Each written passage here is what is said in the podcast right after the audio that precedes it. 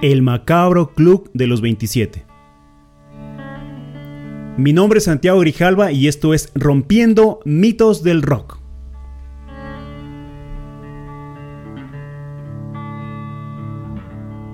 La historia del rock está forjada por varios rumores, medias verdades, noticias falsas y anécdotas sobredimensionadas que se han convertido en mitos y leyendas.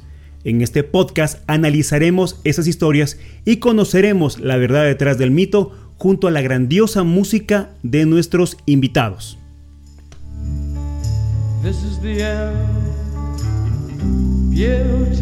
Para romper un nuevo mito vamos a entrar a un club muy exclusivo y macabro, el famoso Club de los 27, el cual es un grupo de músicos con una extraña coincidencia todos sus miembros fallecieron a los 27 años en plena fama.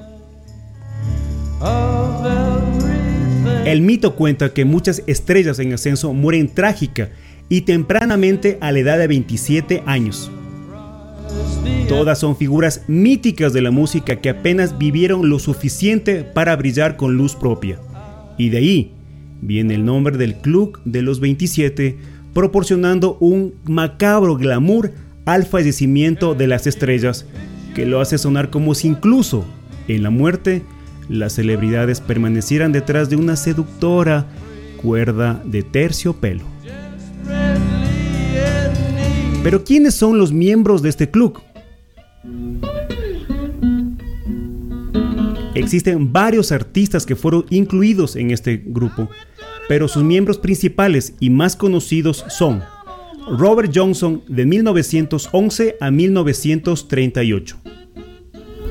Brian Jones de 1942 a 1969. Jimi Hendrix de 1942 a 1970. Janis Joplin de 1943 a 1970. Jim Morrison de 1943 a 1971.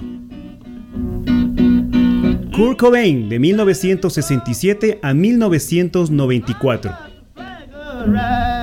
Y su último miembro es Amy Whitehouse de 1983 al 2011.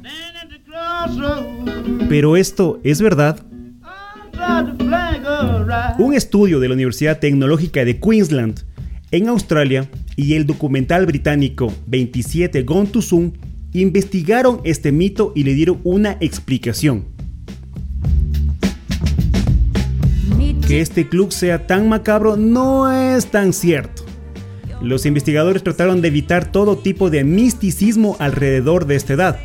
Por eso indagaron en 11.000 biografías de músicos de distintos géneros y nacionalidades, fallecidos entre 1950 y el 2010. Las conclusiones son reveladoras.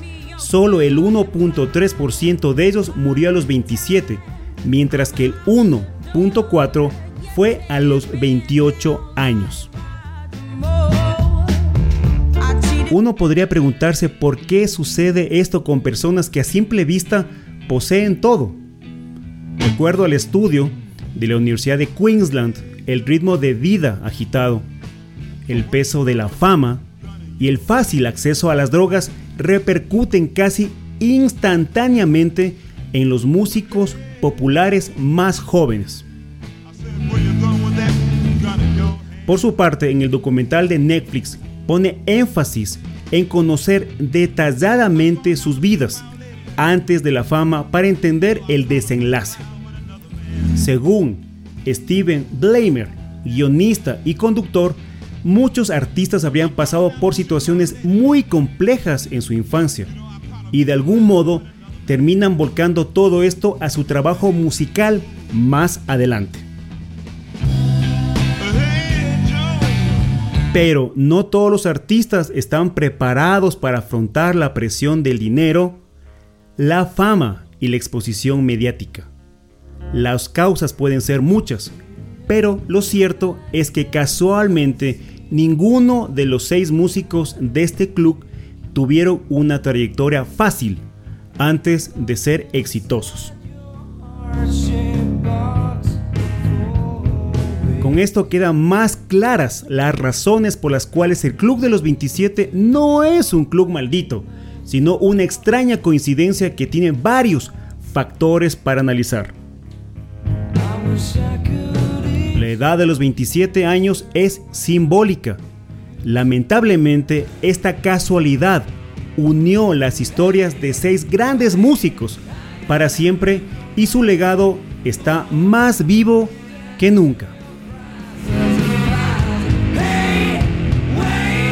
Muchas gracias por escucharme y la próxima semana les invito a ver y saber si el nombre de ACDC es satánico.